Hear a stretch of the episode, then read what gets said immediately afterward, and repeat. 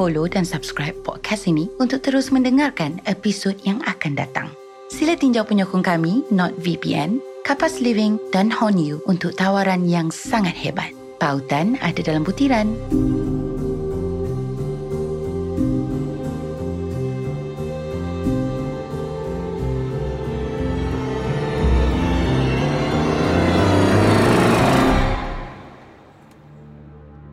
Assalamualaikum semua. Bersama saya lagi Sarah Abdullah. Terima kasih semua kerana anda masih setia memberi sokongan kepada channel ini. Kita akan meneruskan liputan mengenai satu kes yang mengaitkan Kampung Batu 13 dengan personaliti social media, Ryan Durden atau Rahman Daud. Selepas saya upload video terbaru saya, di mana saya telah menemu ramah Ryan, saya telah menerima banyak maklum balas dan soalan dari anda semua. Jadi, saya rasa ada baiknya jika saya dedikasikan video ini khas untuk menjawab soalan-soalan anda. Walaupun saya hanya akan memilih beberapa soalan saja, saya harap sekurang-kurangnya ianya dapat meleraikan beberapa persoalan yang bermain di minda anda semua. Baik, tanpa melengahkan masa, jom kita cari soalan yang pertama. Okey, soalan yang pertama. Kenapa Sarah tidak adakan interview bersama-sama Puan Salmah dan Ryan sekali? Terima kasih atas soalan tersebut. Ed Arif89 bertanya kenapa saya tak menemu ramah Puan Salmah dan Ryan secara serentak. Okey, saya ada beberapa sebab lah. Yang pertama, Puan Salmah dan Ryan ini adalah individu yang sibuk. Jadi agak susah untuk dapat masa yang sesuai untuk mereka berdua.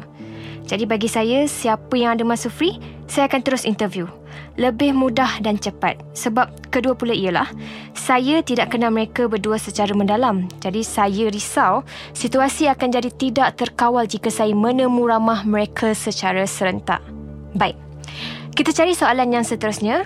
Soalan seterusnya berbunyi, berapa lama lagi penghuni-penghuni kampung Batu 13 akan ada dalam tahanan? Jadi, Ed Sharif underscore Setiu ingin tahu status penduduk kampung Batu 13 yang ditahan sebelum ini. Untuk makluman anda semua, sebelum ini mereka ditahan reman untuk membantu siasatan. Namun, setelah polis berpuas hati dengan kerjasama yang diberikan, polis tidak lagi menyambung tahanan reman mereka. Mesti anda akan tertanya-tanya kan, tak ada ke tindakan yang diambil sebab mereka telah mencederakan Ryan? Baik, setakat ini tak ada apa-apa tindakan. Lagipun, Ryan cuma mengalami luka ringan akibat dari kejadian tersebut. Sebelum ini, saya pun tertanya-tanya soalan yang sama. Oleh sebab itu, saya buat keputusan untuk menelefon Puan Salmah sendiri. Lagipun, masa saya melawat kampung Batu 13 tempoh hari, Puan Salmah ada berikan nombor telefonnya. Tapi sebelum saya menelefon Puan Salmah, saya macam teragak-agak atas dua sebab. Yang pertama, risau tak dapat. Kan tempat tu tak ada line masa saya pergi. Sebab yang kedua ialah nombor yang dia beri tu macam pelik tak ada 016 atau 017. Nampak macam nombor akaun pun ada. Tapi tak apa. Saya cuba juga menelpon dia dan dapat. Tadi saya macam berbelah bagi untuk kongsi video percakapan saya dengan Puan Salma. Sebab dia macam... Tak apalah. Saya bagi anda semua tengok. Sekejap ya.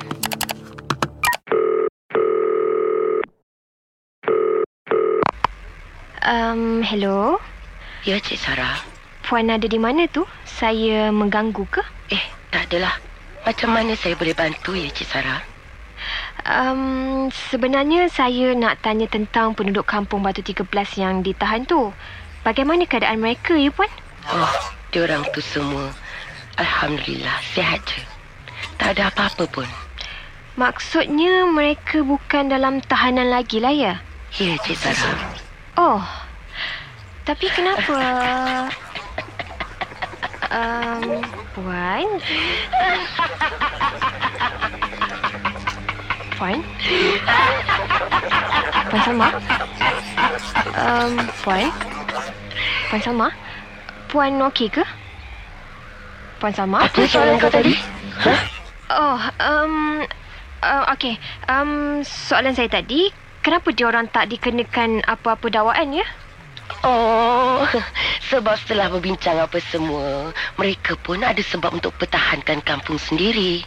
Kan si Rahman, uh, si Ryan tu uh, yang menceroboh dulu. Saya tak tahulah perkataan yang sebetulnya untuk situasi ni. Tapi lebih kurang macam itulah ceritanya. Ah, faham. Faham. Um, saya ingat nak temu bual mereka lah. Boleh ke, Puan? Oh, saya kena tanya mereka dulu. Nanti apa-apa, saya telefon awak baliklah.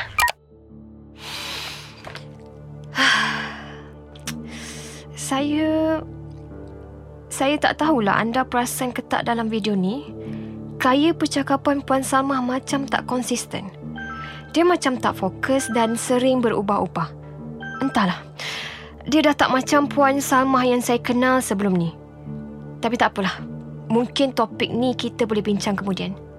Jom kita teruskan dengan soalan seterusnya.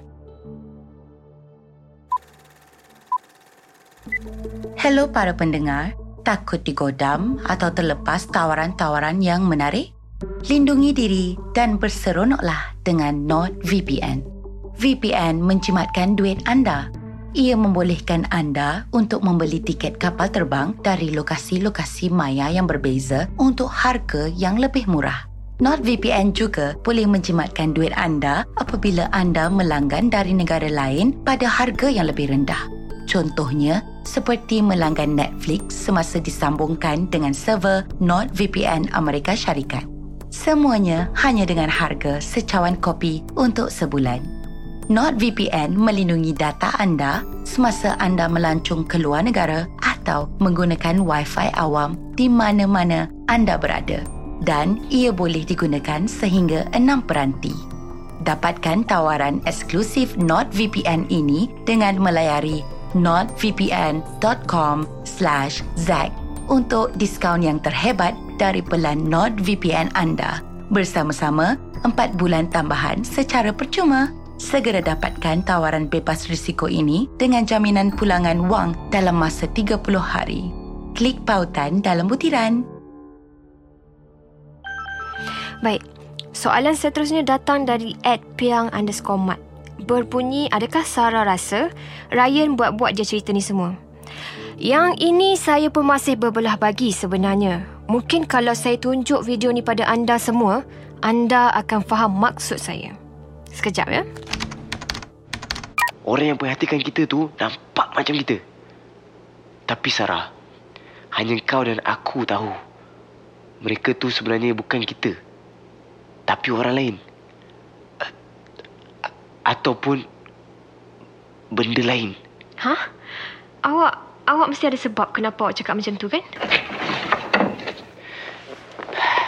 Macam aku cakap Sarah. Sebenarnya aku tak suka bagi tahu orang benda yang aku tak tahu ataupun benda yang aku tak faham. Tapi sebab benda ni dah makan masa aku banyak sangat, mungkin kalau aku tunjuk dekat kau, kau boleh tolong aku. Sebelum aku dapat idea untuk masuk kampung tu, aku ada tengok satu video ni. Video ni entah macam mana boleh ada dekat feed YouTube aku, aku pun tak sure lah. Tapi masa tu aku dah ngantuk sangat, so aku download je video tu. Siapa dia ni? Aku tak tahu. Dia orang mana pun aku tak tahu. Video ni berlaku dekat mana pun aku tak tahu. Tapi kenapa video dia ada watermark? Itu aku yang letak. Nama channel YouTube dia. Oh, maksudnya awak dah edit video ni lah. Ha tapi aku edit letak watermark je. Kenapa awak nak letak watermark? Memang ni habit aku. Sebab kalau ada termasuk video orang lain dalam video aku, aku tahulah siapa aku nak bagi kredit. Oh, okey. Faham. Tapi pakaian dia tak macam orang kita. Um, maksud kau? Yelah, kalau orang kita yang jenis suka buat video-video macam ni selalu pakai seluar jeans and t-shirt je. Tak pun pakai sweater macam awak. Tapi awak tengok seluar dia. Labuh. Lepas tu baju dia macam... Entahlah nak kata jubah bukan jubah. Nak kata cardigan pun jauh sama sekali. Lain macam kau punya observer ni. Cumanya aku setujulah pakaian dia tak macam orang kita. Tapi bukan itu yang aku nak highlightkan dekat kau. Untuk video ni ada benda pelik yang berlaku. Aku pause sekejap untuk kau. Ni, kau tengok. Ni tarik aku edit video ni. Lepas tu kau tengok note dalam laptop aku. Last edited bila. Sehari sebelum aku edit video tadi. Enjap. Aku cari video original jap. Ha ni. Kau tengok details property dia. Tarikh aku download adalah tarikh yang sama dengan last edited dalam note aku. Kau ingat dulu semua benda tu. Kita sambung video ni dulu boleh? Okey. Ni rumah anak patung. Yes. Dia jumpa rumah anak patung. Kau tengok jap lagi dia buka rumah anak patung tu. Keset? Sekejap. Ni keset sama dengan yang awak jumpa tu ke? Yang tu aku tak tahu. Tapi kau dengar dulu bunyi dia. Sama kan? Jadi, aku tak tahulah sama ada benda yang aku jumpa tu sama dengan apa yang dia ni jumpa. Tapi yang aku tahu, bunyi dalam keset tu sama. So sekarang ni ada dua benda yang kau perlu tahu. Apa dia? Okey, yang pertama. Kau ada cakap yang followers kau, yang producer tu cakap audio ni memang dah ada dekat YouTube. Betul? Tapi masalahnya sekarang, semua tarik aku edit, tarik aku download dan tarik aku tulis note aku adalah sebelum sound tu dipublish di YouTube. Maksudnya dekat sini, audio dalam kaset yang dia ni jumpalah yang original. Faham? Benda kedua? Okey. Kan aku dah tulis nama channel dia dekat note aku kan? At Mission ULT. Tapi bila aku cari balik, tak jumpa langsung channel dia. Dekat history YouTube aku pun memang dah tak ada video tu. Berdasarkan apa yang dikongsikan oleh Ryan kepada saya, saya dapati yang teori disyorkan oleh follower saya yang merupakan seorang producer tu sudah tidak terpakai untuk kes ini. Jadi, saya tak tahulah sama ada Ryan reka-reka ataupun benda ni betul. Baik, soalan seterusnya dari at Jack the Fake pula berbunyi adakah Sarah akan minta tolong producer menyiasat kandungan dari kaset Ryan? Oh, untuk soalan ini tidak. Saya sebenarnya berterima kasih kepada produser terbabit kerana telah menyumbang idea kepada saya. Namun, kerana teorinya sudah tidak boleh diguna pakai untuk kes ini, saya akan cuba siasat sendiri. Video yang Ryan tunjuk tadi pun saya dah ambil dari dia. Mungkin saya akan cuci audio tersebut supaya boleh dengar lebih jelas lagi. Soalan yang seterusnya dari at It's Karim ialah Adakah Sarah setuju dengan membiarkan kampung Kerajaan Langit beroperasi? Baik, sejujurnya saya tidak memihak kepada sesiapa dalam kes ini. Tetapi saya percaya bahawa semua rakyat Malaysia mempunyai hak terhadap kawasan, perumahan dan keselamatan mereka. Saya tidak setuju dengan kelakuan individu-individu yang ditahan kerana mereka telah mencederakan Ryan dan saya juga tidak bersetuju dengan Ryan yang telah mencerobohi kampung Batu 13.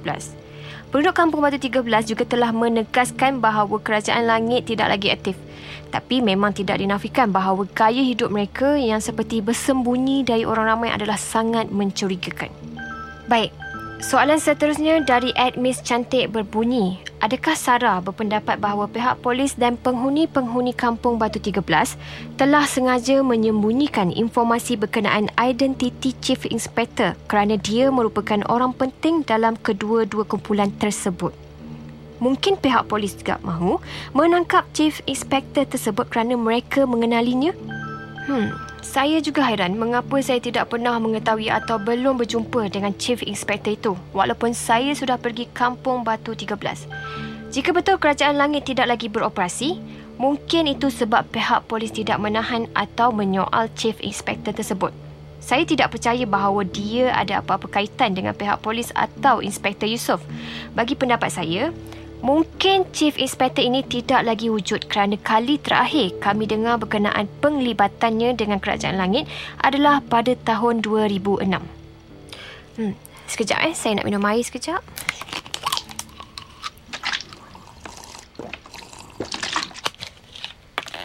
Baik. Soalan seterusnya dari Admission ULT berbunyi, malam ini malam Ryan. Giliran kau akan datang? Okey. Um, saya tak faham sama ada ini soalan atau kenyataan. Kalau soalan, mungkin anda perlu perincikan lagi supaya saya faham. Tapi kalau ini satu kenyataan... Eh, sekejap eh. Kau tengok. Ni tarik aku edit video ni. Yes. Dia jumpa rumah anak patung. Kau tengok jap. So sekarang ni ada dua benda yang kau perlu tahu. Okey. Kan aku dah tulis nama channel dia dekat note aku kan? At Mission ULT. At Mission ULT. At Mission ULT.